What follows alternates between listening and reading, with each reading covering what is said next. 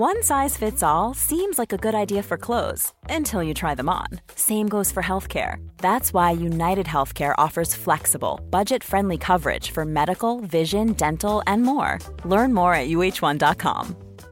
Hey, I'm Ryan Reynolds. At Mint Mobile, we like to do the opposite of what Big Wireless does. They charge you a lot, we charge you a little. So naturally, when they announced they'd be raising their prices due to inflation, we decided to deflate our prices due to not hating you. That's right. We're cutting the price of Mint Unlimited from $30 a month to just $15 a month. Give it a try at mintmobile.com slash switch. $45 upfront for three months plus taxes and fees. Promote for new customers for limited time. Unlimited more than 40 gigabytes per month. Slows. Full terms at mintmobile.com.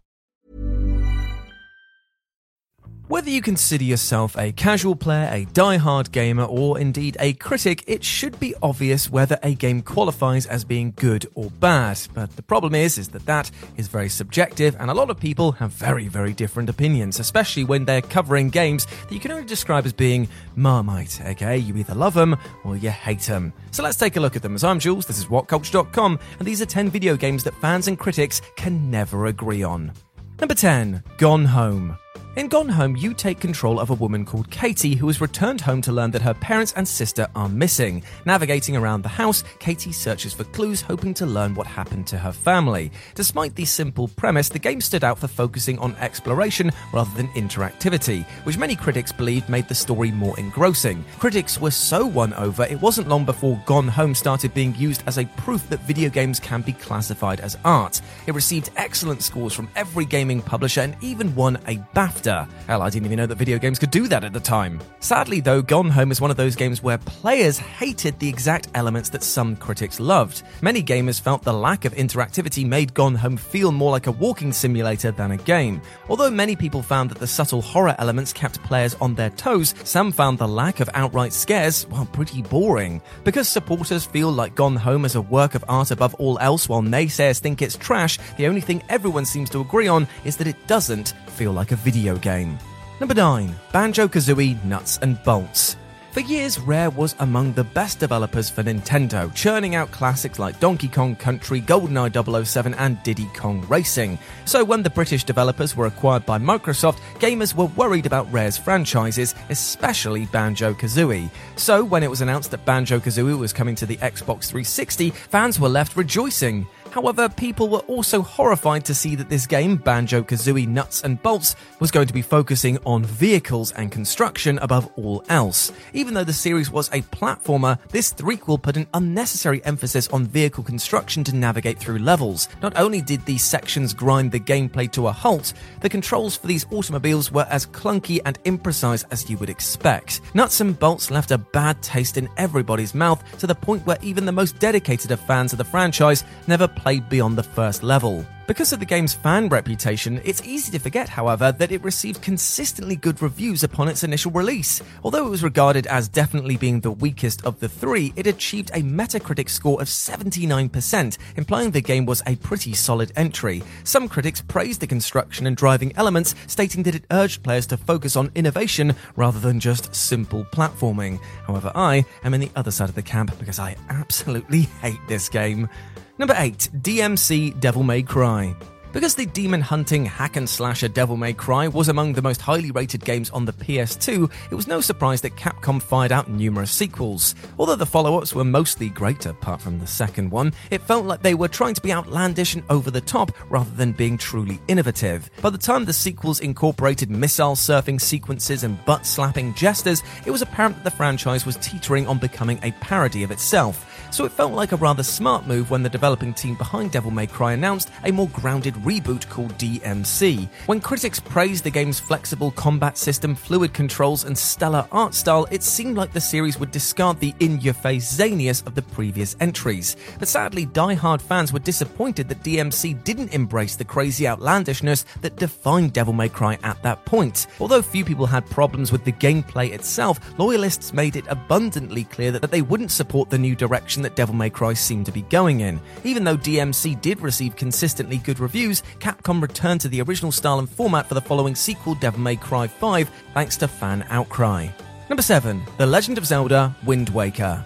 Upon its release, The Legend of Zelda Wind Waker was praised for its distinctive graphics, epic story, and focus on exploration, receiving a Metacritic score of 96% and becoming the fourth game to receive a perfect score from Famitsu. One would assume that this game was utterly flawless. Although there are people who adore The Wind Waker, it does have its glaring problems. For example, Link is meant to receive a pearl after completing each dungeon, but since he receives the third pearl by doing nothing, it feels like the game is actually missing content.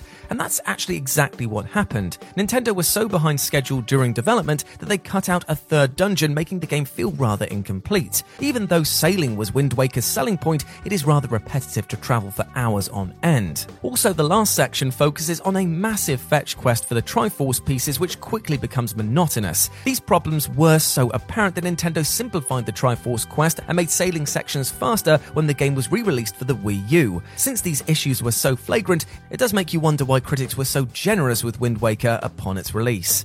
Number 6 Final Fantasy VIII. The instant Final Fantasy VIII booted up, players were blown away by the stunning graphics and the beautiful orchestral score. Even though the characters in Final Fantasy VII resembled blocky Lego figures, everyone in Final Fantasy VIII has realistic proportions, looking as close to humans as video game characters can actually get, by 1999 standards, of course. But despite Final Fantasy VIII's gorgeous aesthetic, it's regarded as among the weakest games in the series. Although the plot is nonsensical and the protagonist is more than whiny, it's the junctioning battle system that irked gamers the most. Junctioning requires the players to stockpile spells repeatedly to perform certain commands, which becomes quickly tiresome. The system is so unnecessarily complicated that you can play the entire game without fully understanding how junctioning works, and take it from me, that definitely happened on my first playthrough. Ooh, got to the third disc and couldn't beat a boss because that was that was fun. That was a fun time for me. But during its release, it was difficult to find anyone who would say a bad word about this game. It received perfect scores, becoming a bestseller in Japan and won EGM's Game of the Year. Edge, GameSpot, and other gaming magazines praised Final Fantasy VIII's junctioning system, claiming it was revolutionary. Now, don't get me wrong, Final Fantasy VIII is by no means a bad game. In fact, it's actually gone on to become one of my favourites in the series, but it is far from the best the series has to offer across the board. If you thought the only way to get a more defined jawline with natural looking results was through surgery, think again. Juvederm Volux XC is a non surgical injectable gel filler that improves moderate to severe loss of jawline definition and can help you achieve natural looking results with little downtime. Even better, this improved definition lasts up to one year with optimal treatment. No maintenance required. Improve jawline definition for a smooth, sculpted look with Juvederm Volux XC. For important safety information and to find a licensed specialist, visit juvederm.com. That's J U V E D E R M.com. Not for people with severe allergic reactions, allergies to lidocaine, or the proteins used in Juvederm. Common side effects include injection site redness, swelling, pain, tenderness, firmness, lumps, bumps, bruising, discoloration, or itching. There's a risk of unintentional injection into a blood vessel, which can cause vision abnormalities, blindness, stroke, temporary scabs, or scarring. Talk to a licensed specialist to find out if it's right for you. Ryan Reynolds here from Mint Mobile. With the price of just about everything going up during inflation, we thought we'd bring our prices down. So to help us, we brought in a reverse auctioneer, which is apparently a thing. Mint Mobile unlimited premium wireless. Ready to get 30, 30, bit to get 30, bit to get 20, 20, 20, bit to get 20, 20, bit to get 15, 15, 15, 15 just 15 bucks a month. So, Give it a try at mintmobile.com/switch. slash $45 up front for three months plus taxes and fees. Promo for new customers for limited time. Unlimited more than 40 gigabytes per month. Slows. Full terms at mintmobile.com.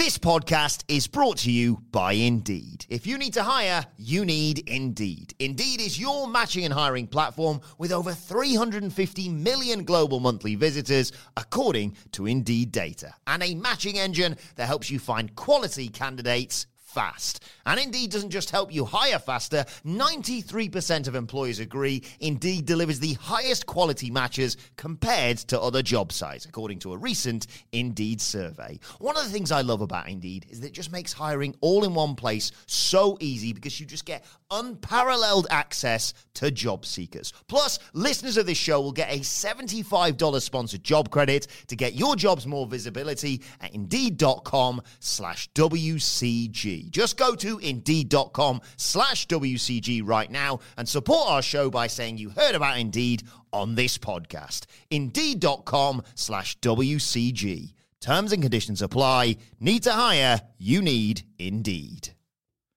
Number 5. Super Mario Sunshine.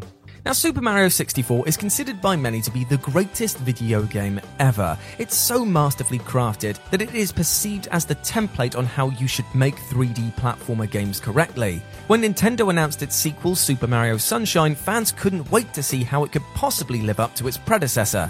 But the problem is, it didn't. Even though Mario is renowned for its precise controls and camera, this wasn't the case here. Many players found themselves dying unfairly over and over while playing Sunshine because the camera kept sporadically swiveling, causing the Italian former plumber to miss a platform or two. The controls actually feel like they've regressed since they're janky and unresponsive, causing the player to screw up even the simplest of tasks. But if you read the reviews of Super Mario Sunshine upon its release, you would think that this was the best Mario game ever. And that's not an exaggeration. Several Nintendo magazines, including Game Informer and Computer and Video Games, claimed Sunshine was better than Super Mario 64.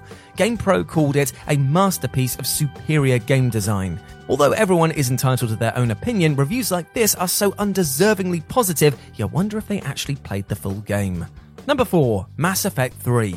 No matter how perfect a game seems, there are always a few naysayers who can pinpoint a couple of flaws. But when Mass Effect 3 was released, you couldn't find a single critic that said anything negative about it. Even though the hype for BioWare's sci fi epic was through the roof, every critic promised ME3 surpassed everyone's expectations. Nevertheless, gamers were left fuming by the game's ending. Even though the player is given three choices during the conclusion, the climax is almost identical no matter what you choose to do. At first, it might sound unfair to dismiss a game purely based on a disappointing ending, but because every choice the player made throughout the series had a drastic effect on the characters and the storyline, it felt disingenuous, even hypocritical, for this principle not to apply to the bloody ending.